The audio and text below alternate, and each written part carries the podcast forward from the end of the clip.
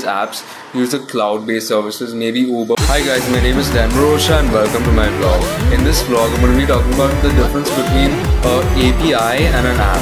So before we dive right in, hit that subscribe button if you haven't already. I make new videos on Wednesday and Sunday. And remember guys, music is your landscape, so go on and paint it good. So this is part of my documentation, so let's do this. So an API is anything connected to the cloud, like Google Maps, like anything to do with the clouds. So Swiggy and all these apps use the cloud-based services. Maybe Uber or uses uses a map or something. so that's all related to the cloud. Then your app has to connect to an API to get to connect to the main server, the main cloud, to get stuff done.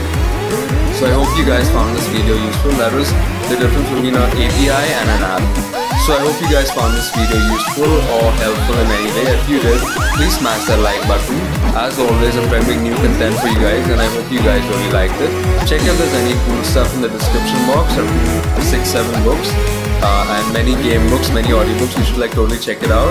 And be sure to hit the like button, the subscribe button, and I hope to see you guys soon. Thank you.